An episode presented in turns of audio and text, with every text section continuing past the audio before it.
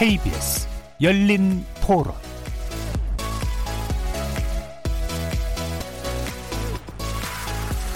안녕하십니까. KBS 열린 토론 정준희입니다.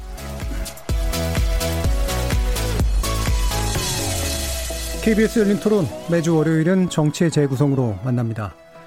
5.18 광주민주화운동 40주년 기념식이 문재인 대통령을 비롯한 여야 지도부가 모두 참석한 가운데 오늘 광주 구 전남도청 앞에서 열렸습니다. 문재인 대통령은 기념사를 통해 5.18 민주화 정신을 헌법 전문에 담길 희망했고 이제라도 용기를 내 진실을 밝히면 용서받을 수 있다면서 진실 규명에 대한 강한 의지를 천명했습니다. 여당 차원에서도 차기 국회 개원에 맞춰서 5.18 관련법 개정안을 공동 발의하겠다고 나섰는데요. 5.18 진상조사위원회에 강제조사권을 부여하는 등의 문제가 달려있는 데다가 5.18 정신을 왜곡 폄하하는 행위를 처벌 가능하도록 한 역사 왜곡 처벌법도 포함돼 있어서 향후 입법 과정이 어떻게 전개될지 관심이 모아지고 있습니다. 정치 재구성 논객들과 함께 5.18 광주민주화운동 40주년이 갖는 의미 짚어보고 진실규명 관련 쟁점에 대해서도 자세히 살펴보겠습니다. 여야가 오는 수요일 20대 국회 마지막 본회의를 열어서 코로나19 대응 관련 법안을 비롯한 민생 법안들을 의결하기로 합의했는데요. 3차 추경안 등 여야 입장이 갈리는 현안도 적지 않아서 이 내용 2부에서 짚어보겠습니다. KBS 열린 토론은 여러분들이 주인공입니다. 문자로 참여하실 분은 9730으로 의견 남겨주십시오. 단문은 50원, 장문은 100원에 정보 용료가 붙습니다.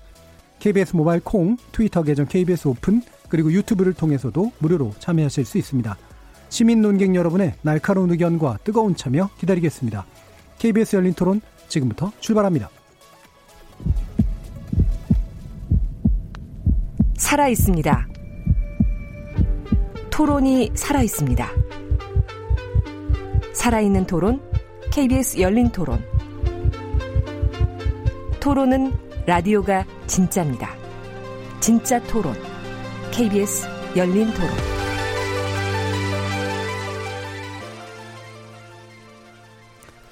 국민의 뜻을 따라 부지런히 일하는 정치 여기서 그려봅니다. 정치의 재구성 함께해 주실 네 분의 논객 소개하겠습니다.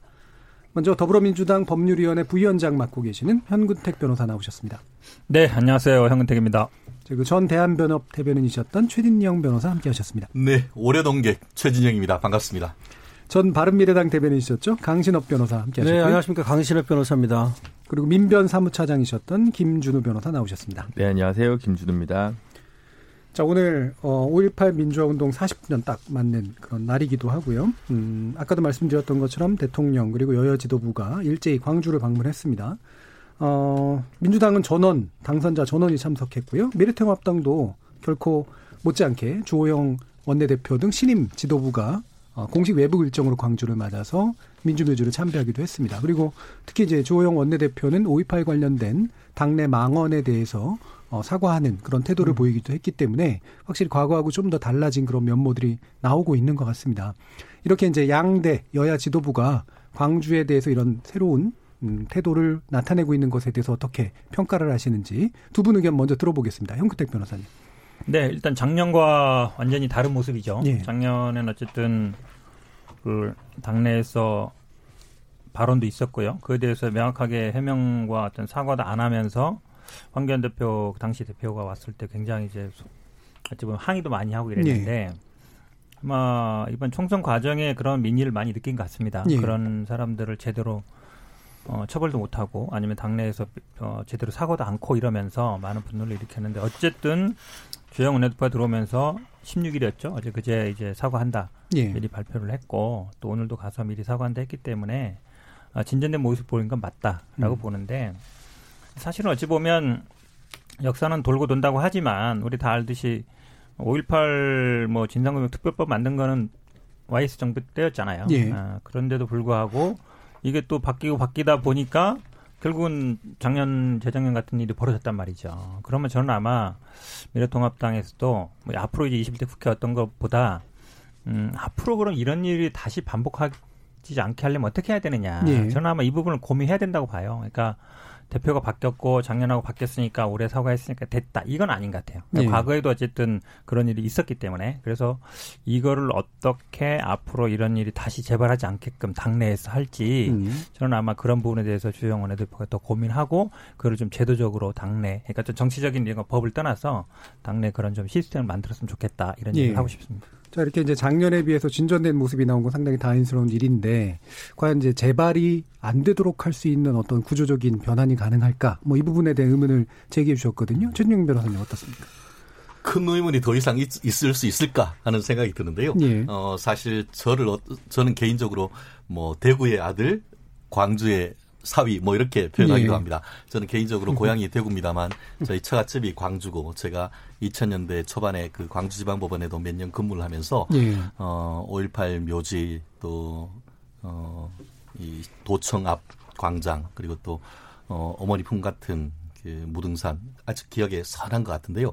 그 광주의 아픔을 누구보다도 저도 개인적으로 잘 압니다. 어, 사실 오늘 굉장히 뜻깊은 날이죠. 우리가 태어나서 40살 이제 될 때, 예. 뭐 30쯤 김광석 노래도 있습니다만 오히려 39세에서 40세로 될 때, 아, 청년을 넘어 정말 장년이 되는구나. 이런 그 생각이 드는데요. 오늘 저도 직접 그, 어, 어, 문재인 대통령의 현장 기념사를 직접 들었습니다. 거기에 이런 말씀이 있더라고요. 그 5.18을 겪지 않은 세대가 태어나고 자라 한 가정의 부모가 되고 우리 사회의 주축이 되는 시간이었다. 이렇게 그 예. 평가를 하시더라고요. 결국 이제 그 청년이 되고 이제 장년이 되는 이 시간인데 아직까지 그이그 5.18에 대한 그 진실이 제대로 평가 그 밝혀지지 않고 그거에 대한 논쟁이 있다는 사실 자체가 상당히 좀 안타까웠고 더불어서 지금까지 어떤 그것이 또 갈등의 시간이었다고 하면은 이제는 치유를 넘어서 통합으로 가야 되는 그런 정도가 되는 때가 아닌가 하는 네. 그런 생각이 들었는데요. 마침 또 그 말씀하신 것처럼 이제 미래통합당의 그 신임 원내대표이자 그당 직무대행 이 가셔가지고 이렇게 쓰셨더라고요. 어, 방명록에 5월 정신으로 자유와 정의가 역동하는 하나된 대한민국을 만들어 가겠습니다. 이렇게 네. 해서 어, 보수 세력 내에서도 5월 정신을 어, 기리고 또 그리고 넘어서 이게 그 진보 보수 영남 호남이 하나가 되는 통일된 대한민국에 대한 의지를 밝혔다라는 점에서 나름대로 40주년 기념식에 의미가 있는 것이 아닌가 생각하는데요. 약간 안타까워 아쉬웠던 것은 어떻게 보면 뭐 미래통합당의 그 위성 정당이네 뭐 자비 정당이네라고 하고 있는 이 그 비례 한국당입니까? 미래 한국당 예. 같은 경우에는 당선자들이 전혀 초대를 받지 못했다라는 그런 얘기를 듣고 개인적으로 거기에 다 참배를 했다라고 얘기하는데요.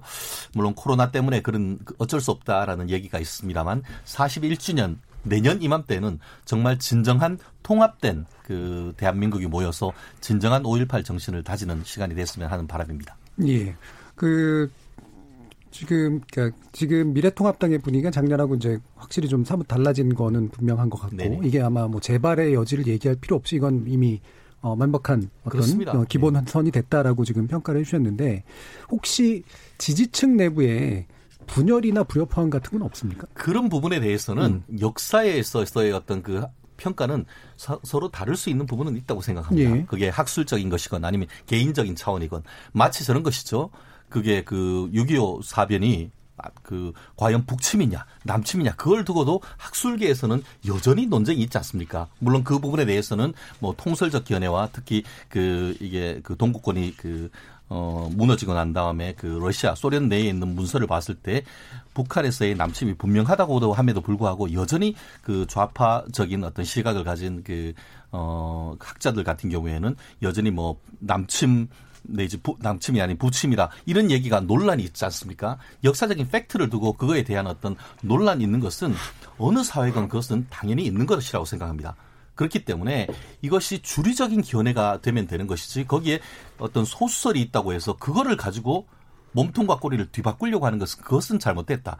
말씀 말씀드린 것처럼 그 MB 이명박 전 대통령 같은 경우에도 취임 첫해 2008년에 그 이 광주 5.18 기념회에 참석을 했고 박근혜 전 대통령 같은 경우에 첫 해는 분명히 참석을 했고 특히 MB 같은 경우에는 사랑도 명예도 이 임을 위한 행진곡도 같이 불렀습니다. 그렇다는 점이 있었다는 사실 자체는 바뀌지 않은 사실이기 때문에 그런 큰 mainstream이 중요한 것이고 그 나머지 일부 견해 같은 경우에는 우리나라 큰 용광로 속에서 어 녹여내고 만약 그게 이제 어, 어떤 문제가 된다고 하면은 학술적인 논쟁을 통해서 극복할 수 있는 대상이 아닌가 저는 개인적으로는 그렇게 생각합니다. 예, 예. 뭐 공당이 이제 그거를 주류적인 것으로 공식적인 입장을 어떻게 만드느냐 이게 사실은 되게 중요한 그렇습니다. 문제라서 네. 말씀처럼. 근데 작년만 해도 이제 그런 게 잘 안 드러났었기 때문에 안타까웠던 면은 분명히 있었던 것 같고요. 자, 그러면 강신업 변호사님하고 김준우 변호사님께는 이 부분을 좀 여쭐까 하는데 일단 헌법 전문의 5.18 민주화 운동과 60 항쟁을 수록하고 싶다라고 하는 그런 이제 대통령의 견해가 어, 실제로 이제 개헌 과정에 이제 필요한 것들이기 때문에 네. 어느 정도 현실성이 있다라고 보시는지 어떤 어떤 방향으로 가야 된다고 보시는지 일단 강신업 네, 오늘 문재인 대통령도 기념식에서 말이죠. 40년 전 광주 시민들은 나라의 주인이 예. 국민임을 보여줬다. 개헌이 된다면 광주 정신을 계승했으면 한다 이런 얘기를 했죠. 뭐 일전에도 이제 5.18 민주화운동 정신 이런 것들을 이제 헌법 전문에 수록 했으면 좋겠다 이런 예. 의지를 밝히기도 했습니다. 자, 그래서 지금 이제 그러면은 개헌이 된다면 이런 말인데요. 개헌은 필요하죠. 네. 사실은 87년 체제가 벌써 이제 30년, 40년 가까이 되고 있죠. 1987년 10월 29일 날 개헌이 되고 나서 지금까지 87년 체제가 계속되는 것인데 네. 사실은 여러 가지 맞지 않는다는 것이 뭐 나오고 있고 그것은 뭐 기본권뿐만 아니라 권력 구조라든지 내지는 사실은 경제 질서라든지 여러 가지가 개헌이 필요합니다. 그런데 요 5.18 민주화운동 정신 요거를 담는 원포인트 개헌 이런 것들을 뭐 어, 논의할 수 있는데 예. 사실은 그거는 좀 그렇게 가능성이 있다고 보진 않아요. 음. 왜냐하면 개헌이라고 하는 것은 아, 그 원포인트 개헌적 그런 개헌을 하게 되면 앞으로도 또 하나의 것이 이제 선례가 될 수 있고 예. 또 개헌이라고 하는 것이 국민투표까지 거쳐야 되는 것이기 때문에 한다면 여러 가지를 이제 다 담아야 되고 충분한 논의를 거쳐서 5.18이 어, 정신도 담을 수 있다고 생각을 합니다. 예. 지금 3.1운동과 4.19 민주이념은 들어가 있죠. 예. 3.19 운동으로 건립된 대한민국 임시정부의 법통과 불의에 항거한 4.19 민주이념을 개성한다. 그래서 들어가 있습니다. 예.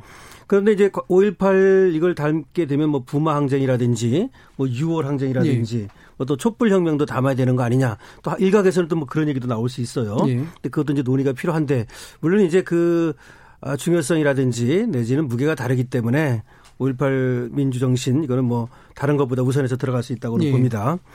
그런데 이제 헌법의 이 전문에 담다는 것이 어떤 의미를 갖냐면 전문은 앞전자를 쓰는 거거든요. 네. 그래서 헌법의 서문이라는 뜻인데 이것이 이제 헌법재판소도 얘기하기를 이 헌법 전문의 기본적 효력을 인정을 했어요. 네. 그래서 어, 법률이 헌법 전문에 위반하는 경우 무효다 이렇게까지 얘기를 했거든요. 네. 그럼 무슨 얘기가 되느냐? 이 5.18 정신 민 이 광주 정신이 여기 들어가게 되면 어, 헌법 조문에 들어가지 않는다 하더라도 음. 법령을 개정함에 있어서 법률을 제정함에 있어서 이 5.18 정신에 어긋나는 예. 그런 법을 제정한다든지 그런 어떤 법을 집행하게 되면 그것은 헌법 위반이 되는 거예요. 예. 그래서 굉장히 의미가 있는 거죠. 예. 사실은 어, 역사 왜곡 처벌법을 만든다 뭐 이런 얘기도 하는데 지금은 사실은 이 역사 왜곡 처벌법이라고 하는 것이 헌법적 근거를 갖진 못해요. 예. 그런데 5.18 정신이라고 하는 것이 헌법 전문에 들어가게 되면 그런 것도 이제 하나의 근거를 갖게 되는 거죠. 예. 그런 의미가 있거든요. 예, 예. 그래서 사실은 지금은 이 역사 왜곡 처벌법이라고 하는 것이 어, 필요하다는 일각의 견해도 있지만 이것이 과잉 입법 아니냐 예. 이런 얘기도 있거든요. 그래서 이런 것들에 대해서 또 여러 가지 이제 5.18 관련 법률 이런 것들을 정비하기 위해서라도 헌법 전문에 들어가는 것은 뭐 필요는 하다 음. 아, 이렇게 저는 봅니다. 예. 그리고 이제 안철수 대표가 사실은 오늘 그 문재인 대통령의 5.18 정신 헌법 전문에 넣는 거에 대해서 화답하고 나섰거든요. 그래서 어그 21대 국회에서 예, 그 헌법 개정 특별위원회 이런 걸 만들어 가지고 5.18에 대한 진정한 평가가 이루어지도록 하자. 그리고 헌법 전문에 담는 것을 찬성한다. 예. 뭐 이런 얘기를 했기 때문에 아, 민주통합당이라든지 다른 당에서 여기에 그 호응한다면 다음 헌법을 개정할 때는 5.18 정신은 들어갈 수 있을 것으로 봅니다. 예. 일단 5.18 정신을 포함시키는 부분에 대해서는 음. 뭐 동의하시고 네. 이게 또 기속력을 갖는 문제도 필요하다라고 보시는데 이제 이런 기타 권력 구조 개혁까지 포함하는 방식으로 뭔가 진행이 되었으면 한다라는 네. 말씀이시잖아요. 예. 예. 이 부분 네. 그러니까 2018년에 대통령 개헌안이 나왔을 때 헌법 전문에 5.18이랑 60 그리고 이제 부마항쟁이 예. 들어갔었죠. 예. 그러니까 어, 대통령께는 이제 의지가 있는 것 같아요. 의지가 있는데 결국 올 한 해는 이제 코로나 전국이기 때문에 집권 마지막 해인 2021년에 국정의 주요한 아젠다로 청와대 대통령 민주당이 개헌을 핵심 의제로 삼을 거냐 말 거냐에 대한 고민을 올 가을에 마지막에 해야 될 것 같다는 생각이 듭니다. 예. 그에 따라서 달려 있다고 보고요. 어, 뭐 개인적으로는 그죠 인도 같은 데는 이제 예전에는 거의 뭐 연성헌법이라 해서 매년 개헌을 하기도 했는데 우리는 어쨌든 이제 30년이 넘었기 때문에 지금 이게 좀 바꿔줄 필요는 있습니다. 좀 예스러운 표현들도 많고 좀 차별적인 표현들도 남아 있고 이렇기 때문에 좀 바꿔야 되는데 음 얼마나 이제 의지를 갖고 이게 상당한 국정 자원을 쓰는 거기 때문에 어 이런 고민이 많이 될 것 같고요. 문제는 대통령 이 그때 개헌안을 냈을 때는 권력 구조는 거의 건드리지 않은 채 네. 나머지 사항들을 건드렸는데 권력 구조를 이제 건드리려면 서로 좀 속내를 얘기를 해야 될 것 같아요. 저도 뭐 권력 구조 개혁에 대해서도 긍정 비교적 긍정적인 입장인데 음 주요 큰 두 양대 정당이 그거에 대한 구체적인 자기 안을 잘 얘기를 안 하는 것이 그동안 논의를 좀 답보 상태로 예. 만들어 왔던 것 같고요. 그 부분에 좀 어, 여야 간의 교감이 있다면 내년 정도에 한번 시동을 걸었으면 하는 바람도 있습니다. 예. 결국 보면 이제 이게 개헌 논의는 국민투표까지 포함하기 때문에 상당한 국가적 자원이 동원되는 네. 행위라 뭐 원포인트라고 하는 이유로 쉽게 하기는 좀 어려운 측면들은 네. 있는데 또 이제 권력 구조까지 포함하면 이게 논의가 계속 늘어질 것이기 때문에 어느 정도까지 더 해야 되느냐라고 하는 복잡한 문제가 같이 있는 것 같아요. 뭐 최진영 변호사님. 어, 지금 좀 전에 말씀드린 음. 5.18, 어, 이 부분은 사실 여기 그 뭐, 그 변호사들입니다만 사법시험에 이런 것도 나옵니다. 다음 중 헌법 전문에 나오는 것은 아닌 것은 예. 이런 게 나오면서 3.1운동, 또4.19 이런 거 나오면서 제가 시험 칠 때 뭐가 있었냐면 5.18 이게 네. 5.18은 없었습니다. 근데 그때 87년에도 사실은 헌법 전문을 하면서 5.18을 넣자라는 논의가 네. 사실은 있었습니다. 네. 그런데 그게 80년으로부터 그다지 얼마 되지 아니한 음. 상태여서 역사적 평가가 아직 끝나지 않았다 라고 하면서 다음번 헌법 개정할 때 다시 한번 논의하자 이렇게 해서 지났는데 그로부터 지금 40년이 30여 년이 지났으니까 뭐 충분히 논의가 될 수 있다라고 생각을 하고요.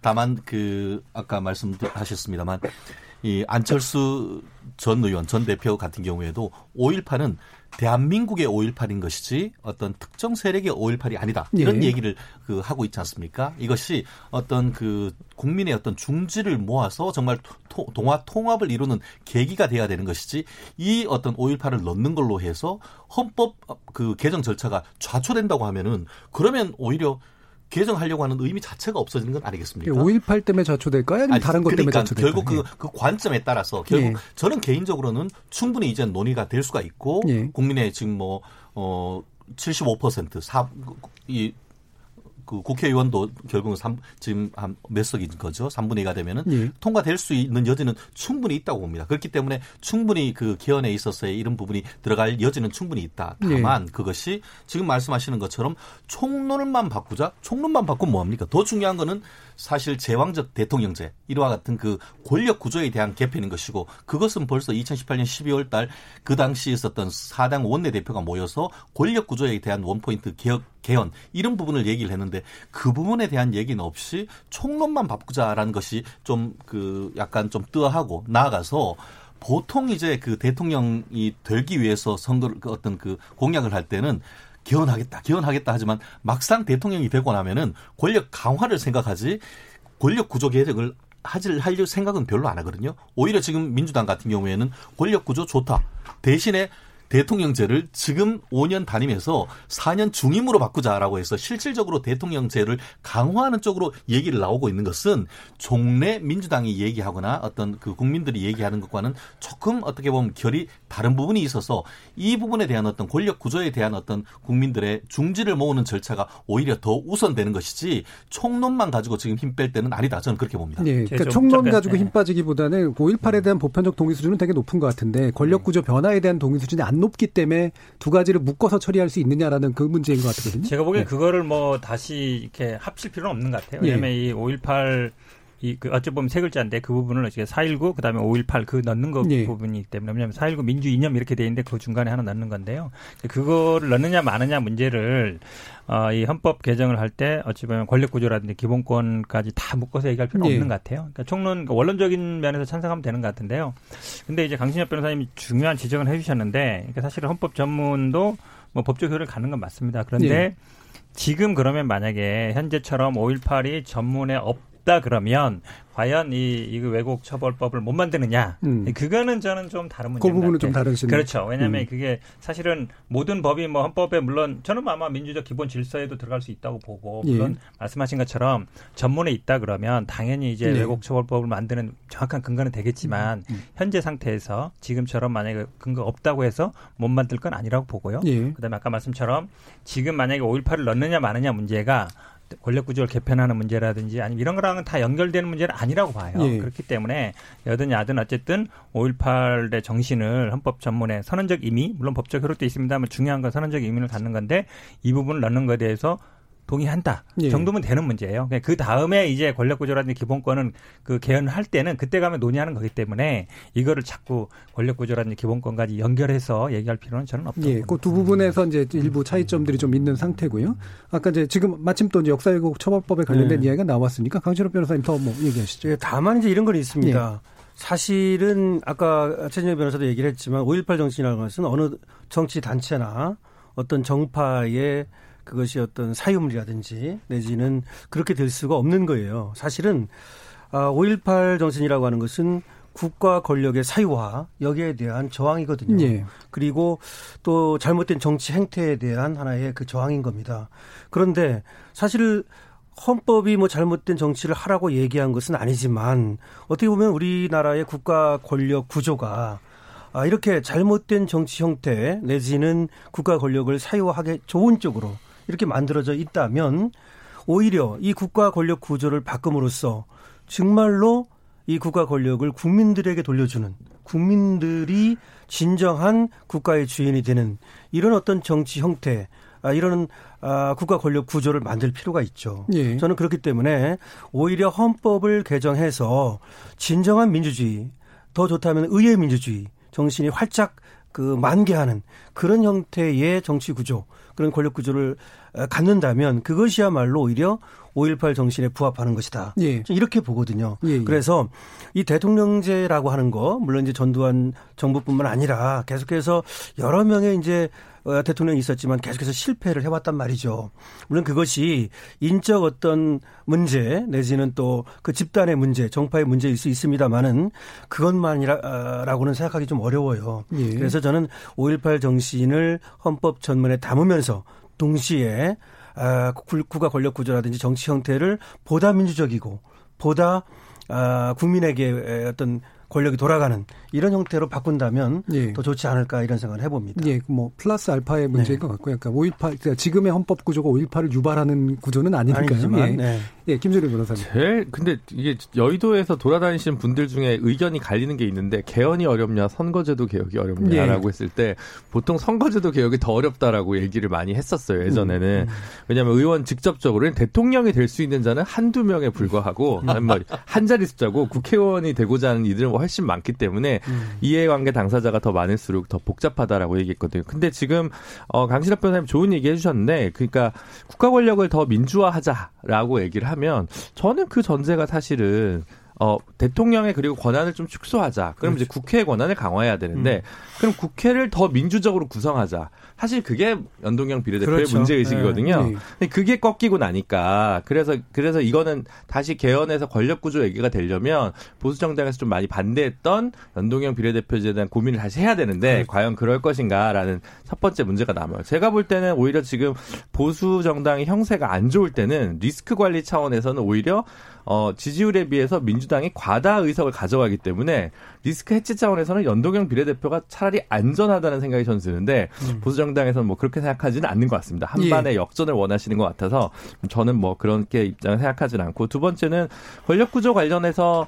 우리 국민들이 정치학자들과 국민들이 제일 이견이 있는 것이 이제 내각제를 더 선호하는 정치학자들과 이제 내각제를 굉장히 싫어하는 이제 국민 정서 그 가운데 중간에 있는 소위 그 이원 집정부제라고 하는 것을 이제 여야 중진 정치인들이 많이 흘리는데 국민들은 어떻게 보냐면 아 저 사람이 대통령 후보감이 아니니까 국무총리라도 하려고 하나보다. 이렇게 보지.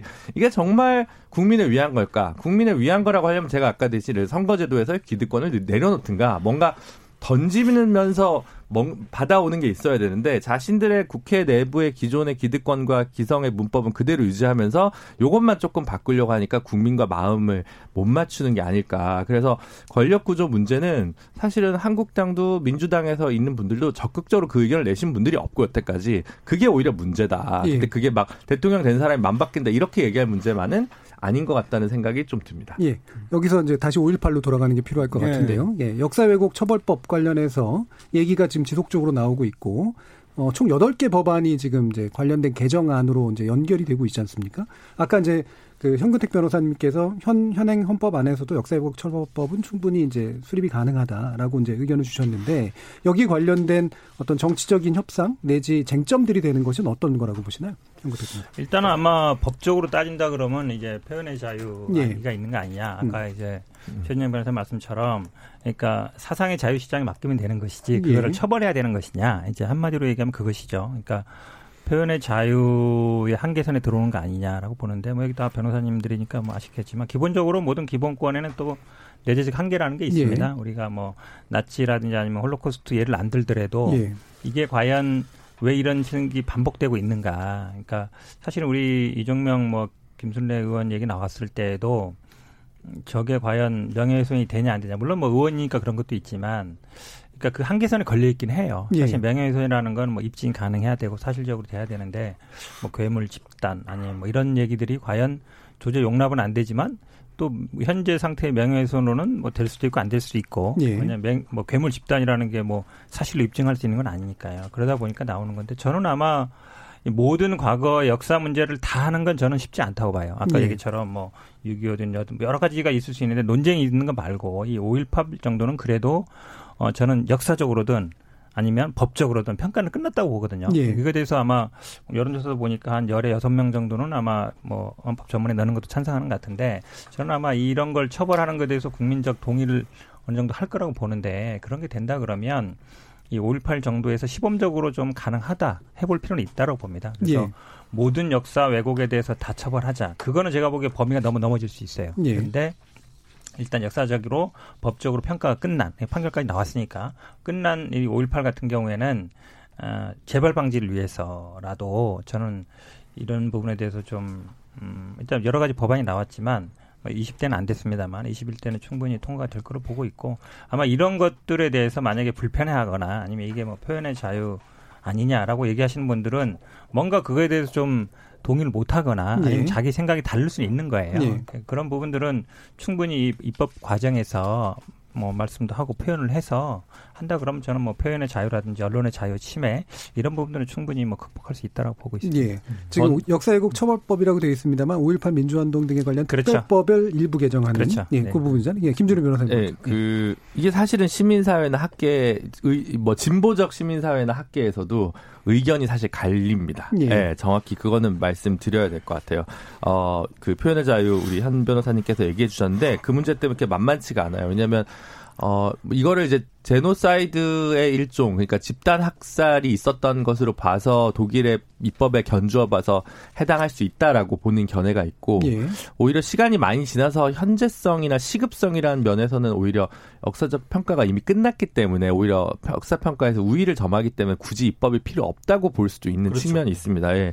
그런 측면이 있어서 저는 사실 좀 상당히 조심스러워요. 예. 그런데 원래 아까 그 우리 최진영 변호사님 얘기했듯이 박근혜 대통령도 이명박 대통령도 어쨌든 재임 중에 한 번씩은 망월동에 갔고 사실 뭐 우리 심재철 지금 대표 같은 경우는 5.18 유공자 아닙니까? 네. 네. 그리고 김무성 의원도 원래 뭐 5.18 때문에 자기가 정치를 시작했다라고 얘기했고 우리나라의 최고의 적폐청산을 했던 YS가 사실 5.18 적폐청산을 했거고 보수는 사실 5.18과 관련된 부분에 어느 정도 자산을 갖고 있었는데 최근 몇 년간 몇몇 뭐 유튜버라든가 좀 일부 의원들이 좀 일탈적으로 이 문제를 가지고 과잉 정치화를 하면서 네. 오히려 본인들을 깎아먹은 것 같아요. 저는 오히려 보수가 이번에 주호영 원내대표 얘기하듯이 그렇게 좀 정리가 된다면 네. 처벌법이 오히려 필요 없는 음, 현실로 좀 백업될 수도 있지 않을까라는 네. 기대를 좀 해보고요. 이게 근데 너무 그 최근 몇 년간 일부 정치인 분들, 의원 분들과 뭐, 뭐 보수 농객 들이 이제 이 문제를 가지고 너무 세게 얘기하니까 광주 전남의 민심은 상당한 좀 그렇죠. 상처를 그렇죠. 많이 예. 받은 부분이 있는 것 같습니다. 그래서 이거 이 입법이 발의될 수밖에 없었던 그 맥락들도 좀 헤아려야 되기 때문에 간단한 문제는 아니고 이 쟁점을 좀 다시 한번 개관하면서 왜 이 입법이 최근에 갑자기 다시 튀어나왔는가 지난 예. 십몇 년간에 원래 없었다가 이런 점에 대해서도 좀 보수 진영에서도 한번 되짚어 보면 좀 좋을 것 같다는 생각이 듭니다. 네, 주류 정치나 공당의 정치가 사실 이 부분을 완벽하게 안 보이는 형태로 소소화시킬 수 있었다면 괜찮았을 텐데 그러지 못했기 때문에 나선 음, 문제잖아요. 그렇습니다. 예. 말씀하신 것처럼 그 보수가 스스로 반성해야 될 부분은 분명히 있습니다. 예. 어, 그렇기 때문에 보수 내에서의 어떤 그 자정 운동 이런 부분으로 충분히 그 국민들이 흡수해 나갈 수 있고 그걸 흡수하지 못하면 또 다시 이번 21대 총선 같은 일이 4년 뒤에 네. 반복되리라고 저는 그렇게 생각합니다. 하지만 그런 것은 말씀드린 것처럼 국민의 여론과 어떻게 보면 그 공론의 장에서 충분히 흡수될 수 있는 그런 부분이고 사실 그렇기 때문에 이번 그 그와 같은 전체적인 어떤 그 이른바 막말이나 이런 부분이 표로서 심판됐지 않습니까? 그것으로 어느 정도 정리가 됐던 부분이 있는데 만약에 이것을 법으로 정하면 어떤 문제가 있는가? 사실 지금 그 이계호 민주당 의원께서 그 제출한 5.18 특별법 개정안의 내용을 제가 간단히 소개시켜 드릴게요. 5.18의 역사적 진실을 왜곡, 비방, 날조하거나 민주당 민주화 운동 관련 사람, 단체 명예를 훼손하는 행위를 금지하고 이를 위반할 경우 7년 이하의 징역 또는 7천만 원 이하의 벌금에 처하도록 되어 예. 있습니다. 예. 그런데 우리 형법상의 그 명예훼손 같은 경우에는 이른바 사실적시 명예훼손은 2년 이하의 징역 또는 500만 원 이하의 벌금. 허위 사실 적시에 의한 명예훼손 같은 경우에는 5년 이하의 징역 또는 1천만 원 이하의 벌금입니다. 그런데 법리적으로 봐서 물론 좀 더 강력하게 처벌해야 되는 필요성에 대해서는 공감할 수가 있겠지만 그러면은 5.18 관련자들의 명예와 일반 국민들의 명예가 뭐가 달라야 됩니까? 저는 그런 부분에 있어서의 어떤 평등권의 문제가 될 수가 있고 말씀드렸듯이 본질적으로 어떤 그 역사적인 사건에 대해서는 다수설, 소수설, 뭐 사실은 전체적인 어떤 보면은 지배적인 통설적 견해가 민주화 운동이고 법적으로 이미 돼 있고 그리고 그 어 관련돼서 그그 당시에 있었던 신군부 세력은 사실 1심에서 사형 선고 무기징역까지도 다 법적으로 어느 정도 다 된 내용입니다. 그리고 그게 이미 40년이 지난 이 시점에서 이거를 지금에 와가지고 말씀드렸듯이 일반 형법으로도 충분히 가능하고 실질적으로 지금 조비오 고 조비오 신부에 대한 어떤 허위 그 사자에 대한 명예훼손으로 해서 지금 전직 대통령이 재판이 받고 있는 이런 상황 속에서 별도로 이렇게 그 5.18 관련되는 부분에 대해서 7년 이하의 징역 내지 7천만 원 이하의 벌금이라는 정말 우리가 생각하기 보다 훨씬 더 높은 형으로 처벌해야 될 법을 만들어야 될 과연 그런 필요성이 있는지 가 아까 말씀드린 표현의 자유 문제라든가 평등 헌법상의 평등권 문제 이런 부분이 있어서 향후에 만약에 이 부분이 법이 제정이 되고 하면은 분명히 이 법으로 기소된 사람은 이 법을 헌법재판소까지 끌고 갈 그럴 부분이 있어서 이런 부분에 대해서는 어떤 그 말씀드렸듯이 어 정치권 내에서의 어떤 이 부분을 계속 토론을 하고 역사적인 평가, 학술적 평가로 해야 될 것이지 이게 과연 법으로 해야 될지에 대해서는 형법적으로 처벌하는 걸로 대해서는 저는 개인적으로는 좀 조심스럽다는 입장입니다. 예. 저도 좀 한 말씀 드리면요. 예. 원래 그렇습니다. 이제 이거 지금 5.18 관련 법이 8개 법안이죠. 네. 근데 하나가 5.18 민주화 운동 진상 규명을 위한 특별법입니다. 또 하나가 지금 얘기하는 5.18 민주화 운동 등에 관한 특별법, 즉 역사 왜곡 왜곡 처벌법입니다. 예. 그리고 다른 것들은 모두가 5.18 민주 유공자 예우에 관한 법률 등등 모두 법률입니다. 다른 건 다 법률이라고 붙었는데 이 두 개만 특별법이라고 붙었어요. 그렇죠. 예. 이거는 다른 법과 달리 특별법을 제정하겠다는 겁니다. 예. 그리고 사실은 이 역사 왜곡 처벌법이라고 하는 것은 역사라고 돼 있지만 5.18 역사를 말하는 그렇죠. 것이죠. 예. 이런 것들을 이제 법적으로 처분적 법률이라고 합니다. 예. 그래서 어떤 사람, 어떤 사건을 두고서 법을 만드는 것 특정한 이걸 처분적 법률이라고 얘기하는데 이거는 굉장히 좀 조심해야 되는 거예요. 법조인 입장에서 어, 말씀을 드리면 정치인 입장이 아니라 이거는 가능한 만들지 말아야 된다는 말씀을 드리고요. 다만 그럼에도 불구하고 이렇게 만들 수밖에 없는 상황, 예. 왜 그런 얘기가 나오는 것인지는 우리가 다 알고 있죠. 그렇다 하더라도 일반 형법으로 이제 처벌이 가능하고요, 사실은. 처벌이 가능함에도 불구하고 일반 형법을 적용하지 않았던 것이죠. 그래서 일반 형법으로 고소 고발을 한다든지 내지는 고소 고발이 됐을 때 아, 5.18에 대해서 그 폄훼하고 왜곡하고 명예를 훼손한 것도 역시 다른 명예를 훼손한 것과 마찬가지로 처벌을 함에도 해야 됨에도 불구하고 그것이 오히려 역사적으로 논란이 있다는 뭐 그런 이유를 들어서 예. 그것이 뭐 사실이냐 허위 사실이냐 이런 것들을 따져가면서 제대로 처벌이 안 됐던 게 문제거든요. 네. 제 말씀은 지금도 현행법으로도 얼마든지 처벌이 가능하다. 그리고 또 처벌을 적극적으로 하면 된다. 그런데 이 역사왜곡 처벌법이 없어가지고 처벌을 못하는 것은 아니다. 예. 이런 말씀을 좀 드리고요. 그래서 이거를 이제 만드는 거를 좀 조심해야 된다는 말씀이고 만든다 하더라도 이 법이야말로 여야가 아, 그리고 국민들의 어떤 공청이라든지 이런 것들을 충분히 거쳐야 됩니다. 예. 예를 들어서 21대가 지금 국회가 민주당이 아, 굉장히 앞서 있지 않습니까? 뭐 거의 뭐 180석을 차지하는데요. 그렇다고 해서 밀어붙이면 안 되는 예. 그런 법이다. 일단 그래서 만약에 만든다면 그야말로 여야가 충분하게 협의하고 국민의 공청이라든지 국민의 의사를 충분히 물어서 만들어야만 그런 어떤 부작용이 없을 것이다 이런 말씀을 드리고 예. 싶습니다. 좀 짧게 말씀드리면요. 예.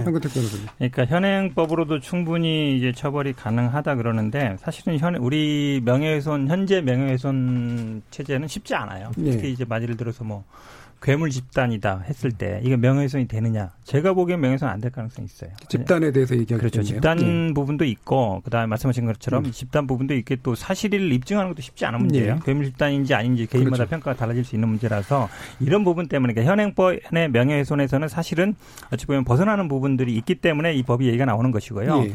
지금 자꾸 명예훼손법이랑 관련하는데 사실은 우리 형법에 일반 명예훼손이 있는데 이제 온라인 사이버 명예훼손이 네. 있거든요. 그게 조금 더 형량이 높습니다. 네. 사실은 똑같은 거예요. 밖에서 말하 오프라인에서 말하느냐 아니면 온라인에서 말하느냐에 네. 따른 건데, 그러니까 온라인에서 만약에 허위사실 명예하면 7년 이하로 돼 있습니다. 물론 5천, 5천만 원 이하인데요. 그렇기 때문에 형량의 부분은 사실은 뭐에 더 가중치냐를 두느냐 부분이기 때문에 단순히 형량을 세게 하기 때문에 안 된다 이건 아니에요. 그거는 음. 국회에서 충분히 논의할 수 있는 부분이고. 네.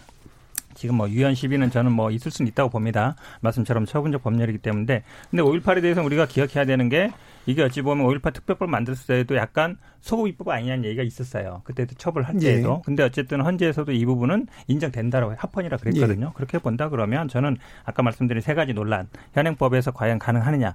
안 되기 때문에 만드는 것이고 예. 형량이 너무 높다. 그거는 법에서 얘기하면 되는 것이고 논란 그 충분히 입법 과정에서 논의할 수 있는 부분이고 저도 뭐 위헌 논란도 크게 이르지는 않을 거다. 그래서 예. 저는 뭐 큰 문제 없다고 봅니다. 사실은 이제 이걸 제재해야 된다는 것에 대한 공감대가 있는데 음. 그 수단으로 형사벌을 주는 문제가 좀 쟁점인 거거든요. 예. 그리고 근데 민사적으로 위자료를 청구를 하면 액수가 너무 경미해서 그냥 계속 반복한단 예. 말이에요.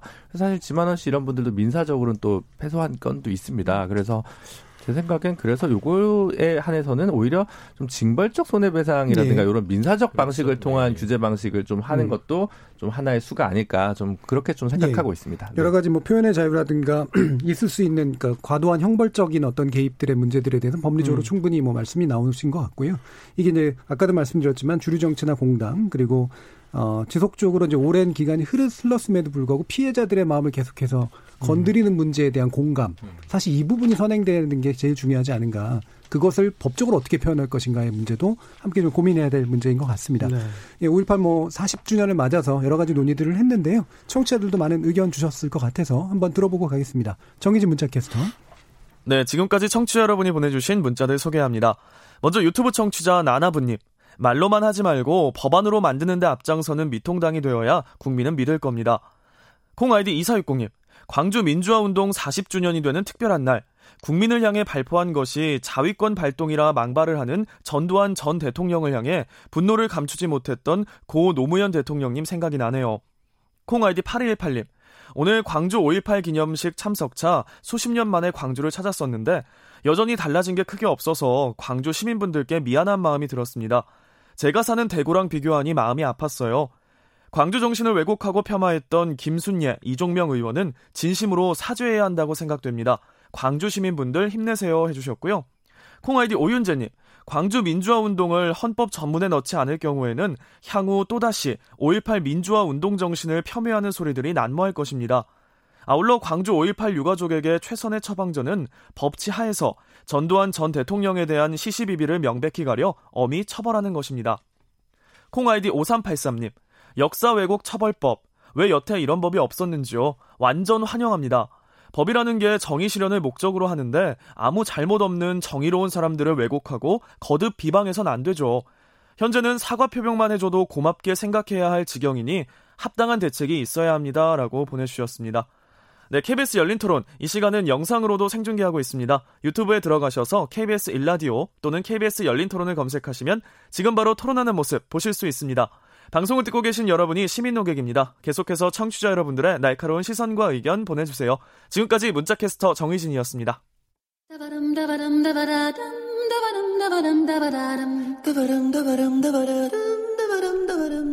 여러분은 지금 청취자와 함께 만들어가는 고품격 시사방송 KBS 열린 토론을 듣고 계십니다.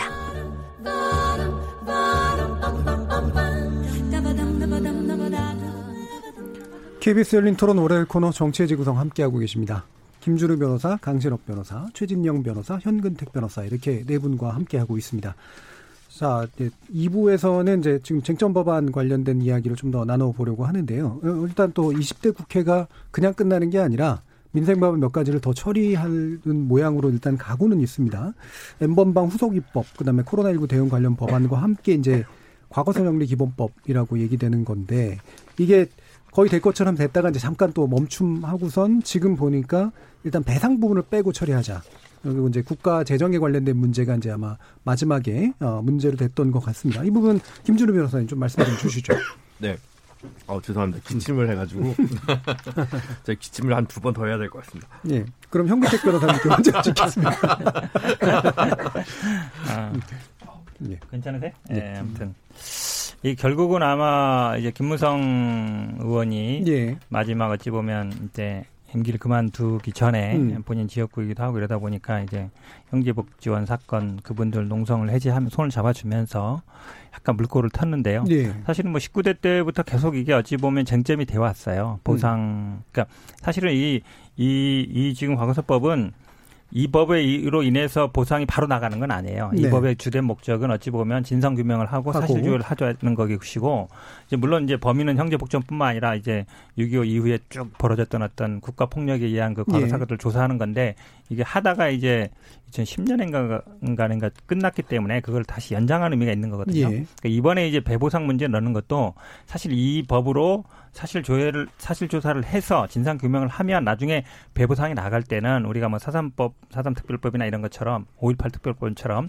뭔가 특별법을 다시 만들어서 보상을 해야 되지 이번만으로 제가 보기에 보상이 되기는 쉽지 않거든요. 예. 그런데 큰 틀에서 보면 결국은 진상 규명이라는 거는 진상 규명하고 나서 국가의 책임을 인정하면 그에 따라서 예를 들어서 그다음에 어떻게 할 것이냐. 예. 각자 그럼 손해배상 청구도 하고 뭐 국가배상 청구를 해서 받아야 되느냐 이런 문제가 많기 때문에 상징적으로 이제 넣자는 건데 이 부분에 대해서 이제 계속 이제 태클이 있었던 것 같아요. 아마 예. 그래서 그러면 어 민주당에서도 이번에는 그러면 이 과거사위를 다시 살리는 정도 의미만 하고 예. 나머지 이제 그거를 뭐 보상 문제라든지 배상 문제는 21대에서 하자 이 예. 정도로 아마 좀 정리가 되는 것 같은데요. 좀 안타까움이 있습니다. 예, 그러니까 진상 규명이 일단 먼저고 그다음에 이제 배보상에 관련된 것들이 이제 포함되는데 그게 배보상을 구체적으로 얘기하는 게 아니라 이게 36조죠. 그렇죠. 그 관련된 맞습니다. 이제 법을 제정해서 배보상을 처리하자까지가 그렇죠. 들어가려고 했던 근거를 거죠. 근거를 만드는 예. 거죠. 그러니까 예. 진상 규명을 하고 그다음에 이에 따라서 배보상 할 수 있다는 걸 만들면 예. 그다음에 진상 규명을 해서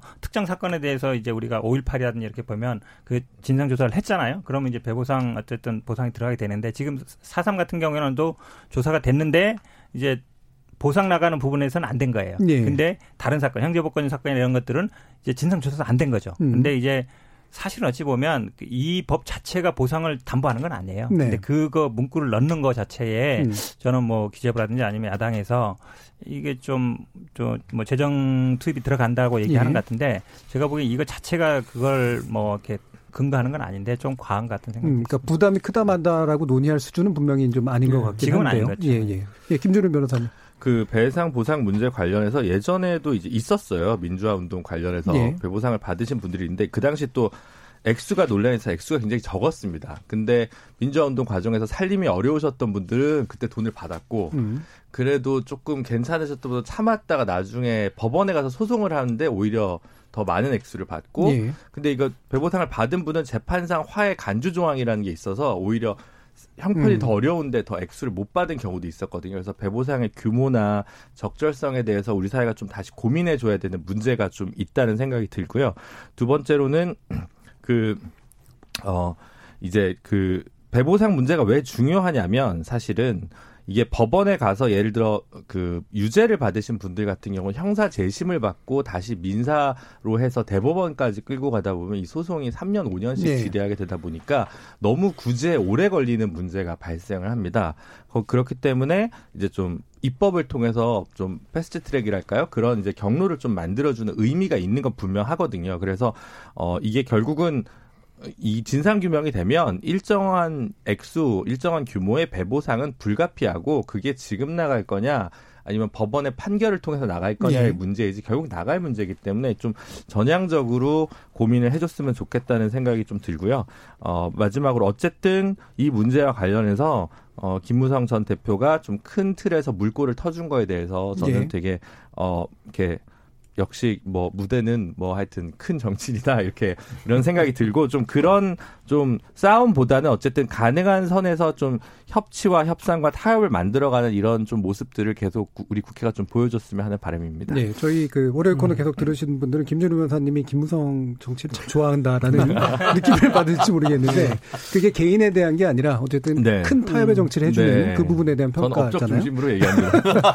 네, 강신욱 변호사님. 네, 제가 이제 한 말씀 드리군요. 이게 원래 이름이 진실 화해를 위한 과거사 정리 기본법이에요. 예. 그래서 이걸 줄여가지고 이제 과거사법이라고 부르는 건데 음. 이 앞에를 보세요.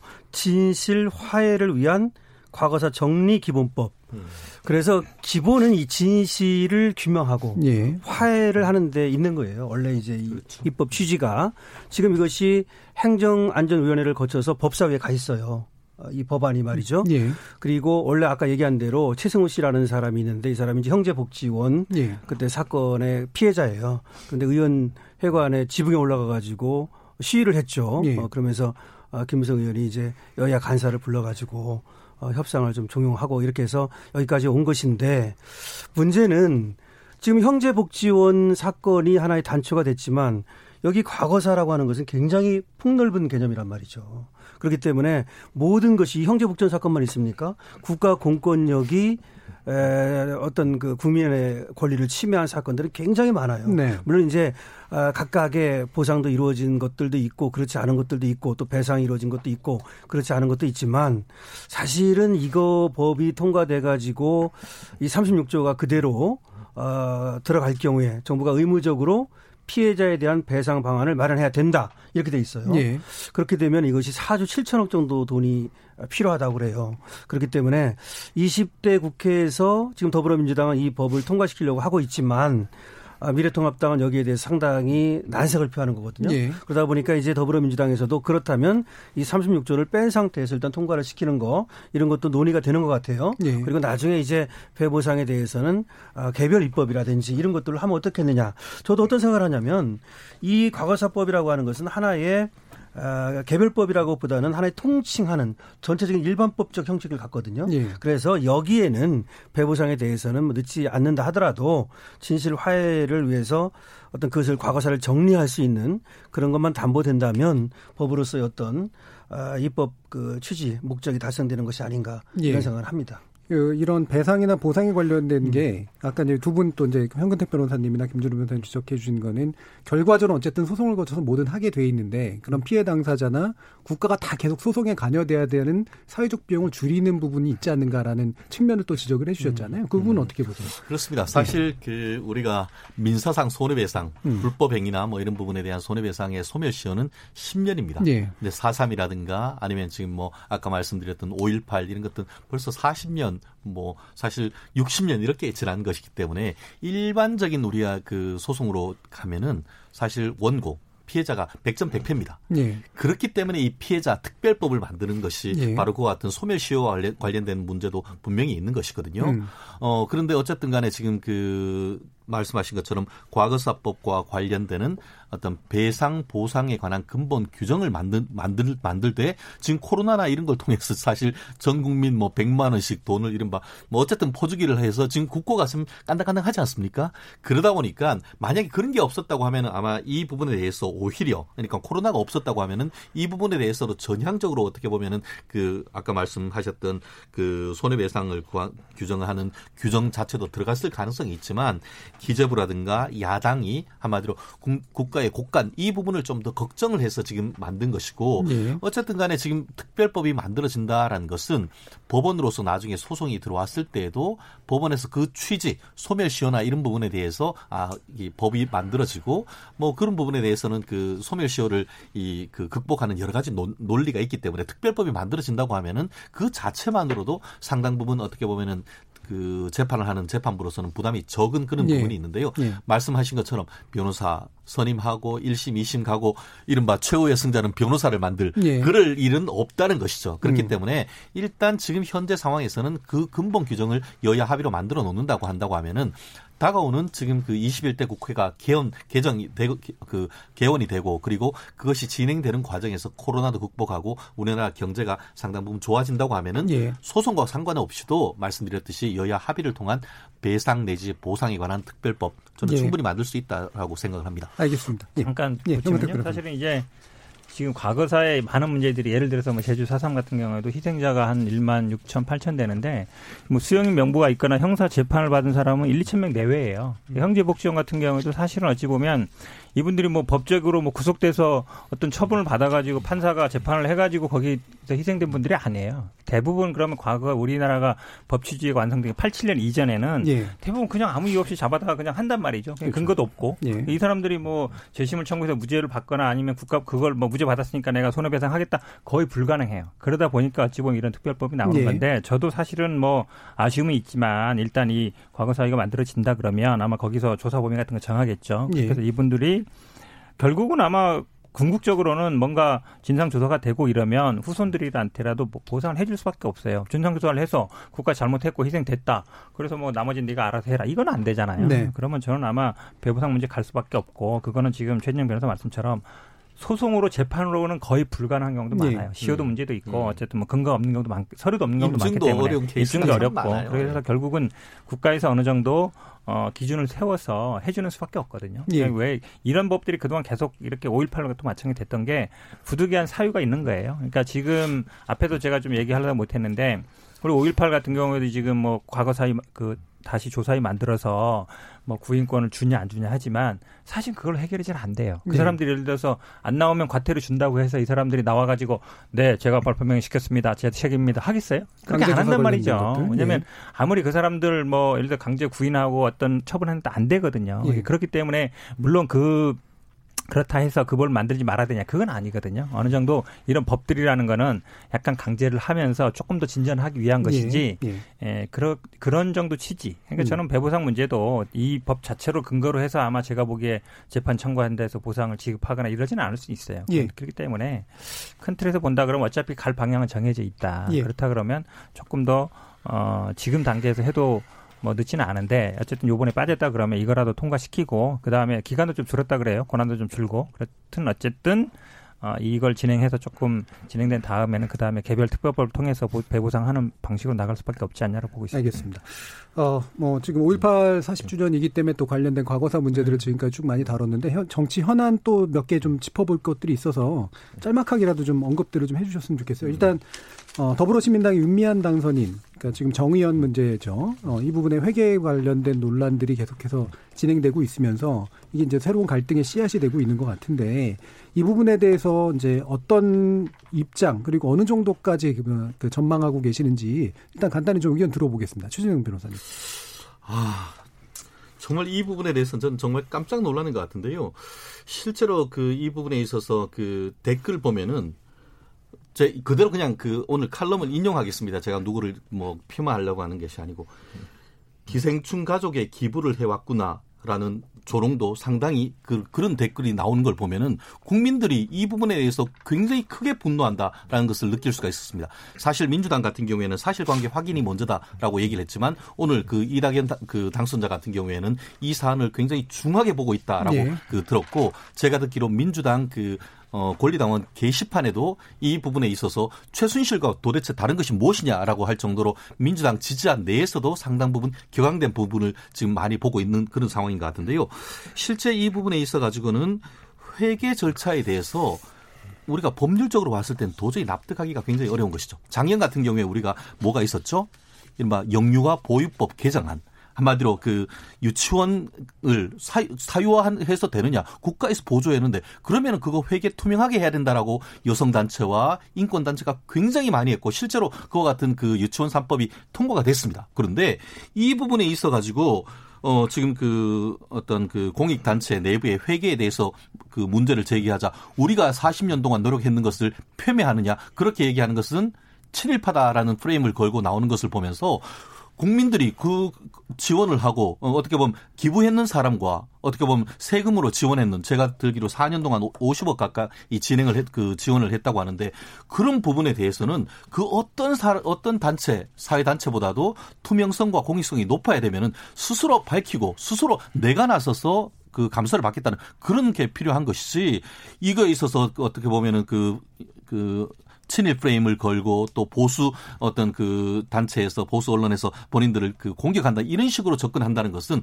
오히려 최근에 있었어야 어떤 그 민주당이 상승세의 분위기에 찬물을 끼우는 그런 부분인데 예. 마치 보수 쪽 특히 작년 같은 경우에도 그 결국은 그 유치원 단체에서 굉장히 반발을 했지만 국민들의 여론을 견디지 못하고 결국은 법이 통과됐지 않습니까? 이 부분 또한 이것을 계기로 해서 자정의 계기를 삼고 더불어서 공익단체 특히 세금과 후원을 받아서 하는 단체의 어떤 회계 투명성을 법적으로 제도하는 계기가 돼야 된다고 저는 그렇게 봅니다. 예. 그러니까 지금 뭐 말씀하신 시간 또 굉장히 또 길어질 거기 때문에 어떤 네. 쟁점을 위주로 보시는 게 어, 시민들이 판단하시기에 좋은지에 대한 그런 지적들 부탁드릴게요. 강신업 변호사님. 아, 저는 이 사건을 보면서 네. 굉장히 안타깝다는 생각을 해요. 그러니까 이제 어, 윤미향 당선자죠. 당선자가 한 30년 가까이 위안부 할머니들을 위한 또 어떤 정의를 위한 뭐 이런 역할을 해온 건 사실이죠. 그런데 이제 늘 이렇게 이제 어떤 역할을 하고 공적인 일을 하고 어, 또 대표를 하고 이렇게 하게 되면은 늘 어떤 예산이라든지 또 그 집행이라든지 이런 것들이 문제가 돼요. 예.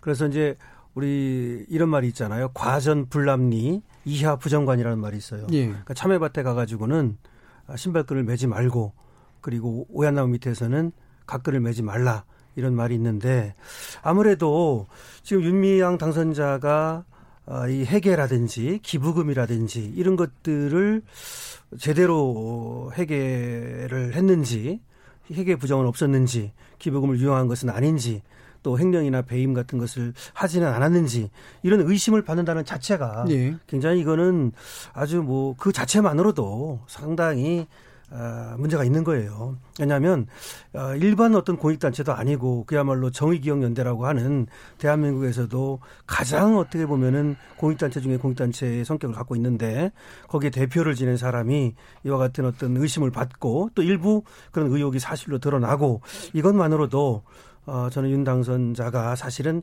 결자 해지를 해야 되는 것이 아닌가 예. 이렇게 생각이 되고요. 이것은 뭐 당파라든지 정파라든지 그런 어떤 논리로 가지 말고 어, 어떤 국민들의 시각으로 그리고 또 위안부 할머님들의 시각으로 이렇게 또 바라본다면 오히려 해결이 쉬운 것은 아닌가 이렇게 생각을 합니다. 예, 이 부분이 이제 회계의 불철저함이냐, 네. 회계의 오류냐, 또는 회계의 부정이냐 이게 이제 수준들이 좀 다른 거잖아요. 네. 네 김준우 변호사님. 저는 이제 초기에는 저는 이제 오류에 대한 과도한 공격이라고 좀 봤어요. 예. 농구로 치면 바이올레이션인데 반칙이라고 주장을 잡고 일부 언론에서 몰아가는 듯한 느낌인 거죠. 저도 이제 공익법인 공시 직접 해봤던 입장에서 보면 예. 좀 약간 어, 너무 과도하게 기사들이 쓰여진 게 있는데 다만 이제 몇몇 논란들은 아직 좀 더 사실관계가 밝혀져야 될 필요가 있을 것 같습니다. 근데 어 이용수 여성 인권 운동가 이용수 할머님이 처음에 제기했던 거는 사실 이 운동의 방향성과 관련된 예. 부분이고 어 뒤에 나중에 경향신문에 제출한 입장문을 봐도 이제 그 부분이 포커스예요. 근데 사실은 이게 그냥 논란이 한쪽에서는 이제 이게 이제 회계 오류냐 아니면 이제 횡령까지 횡령 배임까지 가느냐라는 네. 이제 한 단계와 그다음에 다른 쪽에서는 또 친일이냐 반일이냐 이런 식으로 이 두 논조가 사실 정말 이 문제 해결의 건강성이나 본질을 좀 어, 마주하지 못하고 있다는 생각이 많이 듭니다. 저는 한 축으로는 한일 문제 위안부 문제 이 문제 어떻게 풀 건데라는 문제에 대해서 한번으로 생각을 해야 될것 네. 같고 네. 두 번째로는 국민들 생각하기에 어 왜 이거를 어, 피해자 할머니들을 위해서 쓴 비용이 40%몇 몇 퍼센트밖에 안 되지? 라고 하면서 이제 이 단체를 단순한 쉼터 단체지, 쉼터 단체를 오해를 하고 있었던 거예요. 그냥 쉼터나 뭐 예를 들면 그런 치유 공간 중심이었다면 뭐 그런 기능도 일부 수행했습니다만 사실 그건 국가가 해야 될 일이죠. 국가는 뭐 했길래 지난 몇십 년 동안 계속 이런 민간 단체의 모든 것을 맡겨놨을까라는 질문을 한번 좀 해볼 필요가 있다는 생각이 들고요. 네. 마지막으로는 그 어쨌든 어 정의기억 연대 그 윤미향 체제에서 어 일정하게 저는 이제 더 들어가면 운동적으로 이제 어떤 구호를 외쳐야 되냐에 대해서 노, 논쟁도 필요할 것 같습니다만 어쨌든 기본적으로 일단 회계 문제가 과잉돼서 나온 건 맞지만 운영에 있어서 질적 혁신이 필요한 것은 부인할 수 없을 것 같아요. 네. 그래서 그 부분 관련해서는 어차피 지금 이제 새롭게 그 중앙대 이나영 교수님이 새로 이사장이 된 지 지금 이제 예, 2, 3주밖에 안 됐어요. 예. 그래서 어, 이 기회에 어쨌든 한국에서 이 주도적으로 이 문제를 제기하고 아무도 금단의 영역, 금원의 영역일 때 이거를 뛰쳐나온 단체인 만큼 이 기회에 좀 우일신하는 계기로 좀 삼았으면 좋겠다. 예. 이렇게 보고 있습니다. 현국대 변호사님. 뭐 저도 이렇게 기사도 보고 예. 그다음에 뭐 이런 취도 많이 보는데요. 아마 결정적으로 이번에 좀 많이 여론이 악화된 부분은 아마 안성 것 같아요. 네. 어쨌든 이후 어쨌든 뭐 기업에서 후원을 받은 것이고 그 사용 목적은 어쨌든 쉼터 그 할머니들의 어쨌든 편히 쉴 수 있는 자리를 만들기 위한 것인데 이거를 사고 나서도 그렇게 이용도 안 했고 또 뭐 아버지가 거기 관리 뭐 비용의 다과를 떠나가지고 근데 결론적으로는 이걸 또 팔았단 말이에요. 네. 가격이 어쨌든 실제로 들어간 돈, 뭐 인테리어 돈 싸게 사는지 비싸게 사는지 모르겠지만 판 돈이 그러면 반 정도밖에 안 돼요 보니까. 음.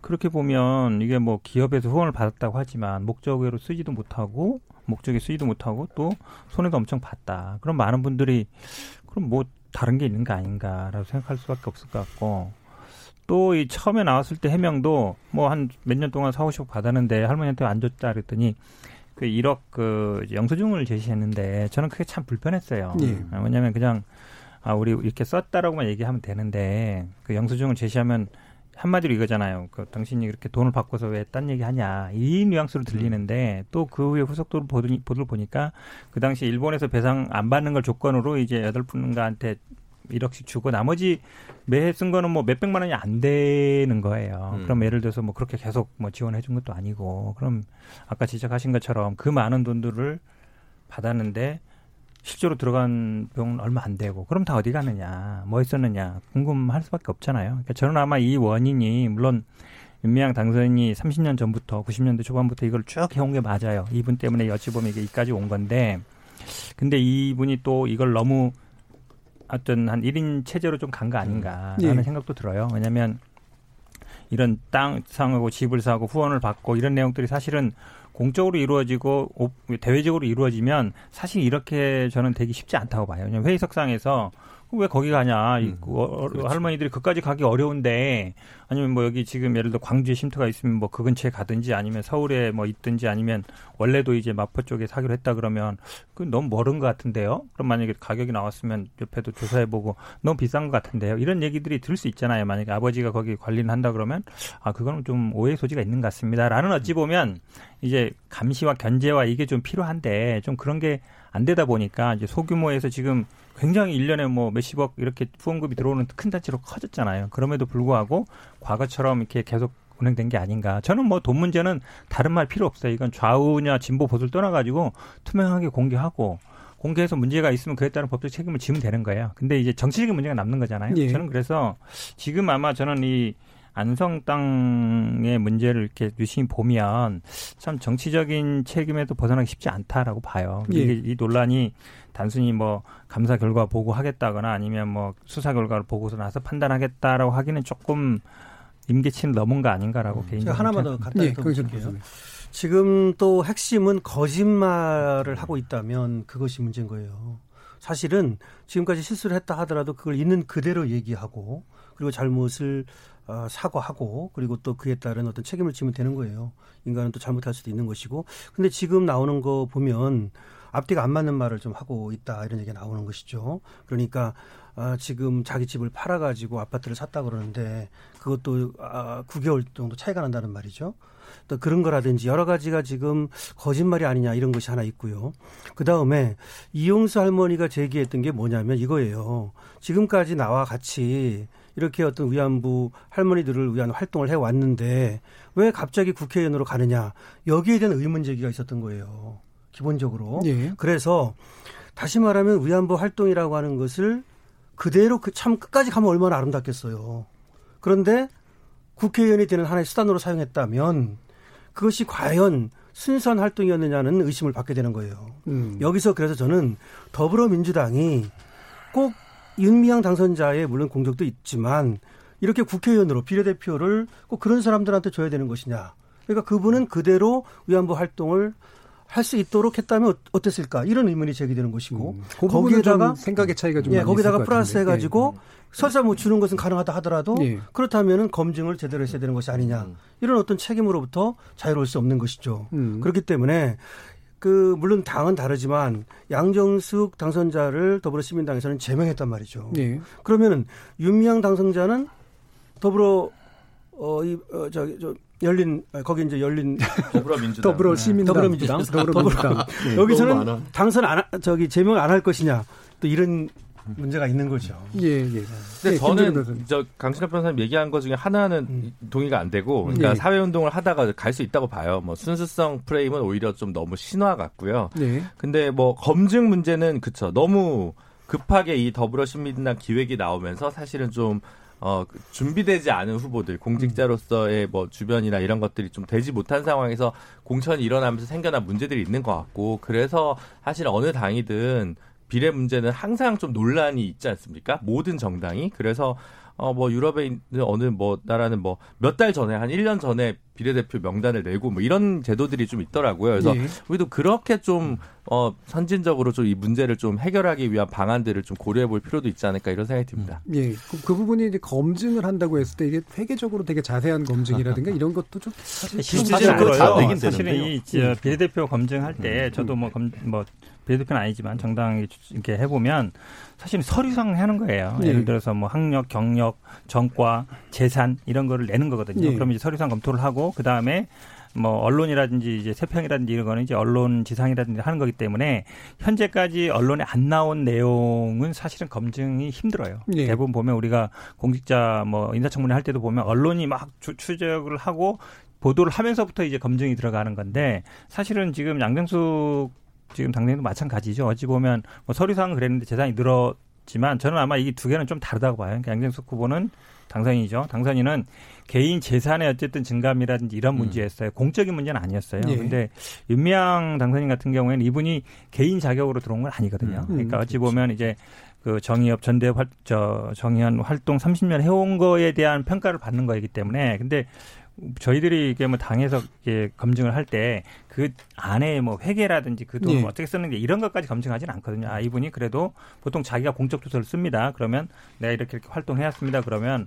대체적으로 뭐 언론에 난 정도라든지 아니면 우리가 알고 있는 상식선에서 판단하는 부분이라 이런 것까지 저희들이 당내에서 검증은 쉽지 않은 상황인 것 같습니다. 예. 뭐 짧게, 저는 예, 짧게 그 원칙 두 개만 하겠습니다. 그 정의 기억 연대 그 기억은 위안부 할머니들의 기억입니다. 그런데 이번에 이영수 할머니가 문제를 제기하자 위안부 할머니 기억이 잘못됐다 이렇게 공격했다는 사실 자체가 과연 정의기억연대의 이름을 쓸 자격이 있느냐라는 비판이 있는 것이고 또 하나 좌파나 우파 진보 보수의 요구는 투명성의 원칙이 다를 수가 없습니다. 예, 알겠습니다. 결국 이 예. 그 공익 단체에서의 원칙 잘 지켜야 된다고 봅니다. 알겠습니다. KBS 열린 토론 월요일 코너 정치의 구성 오늘은 또 이 정도로 마무리하겠습니다. 오늘 토론 함께해 주신 현근택 변호사, 최진영 변호사, 강신업 변호사, 김준우 변호사 네 분 모두 수고하셨습니다. 감사합니다. 네, 고맙습니다. 참여해 주신 시민 논객 여러분께도 감사하다는 말씀 전합니다. 저는 내일 저녁 7시 20분에 다시 찾아뵙겠습니다. 지금까지 KBS 열린 토론 정준이었습니다.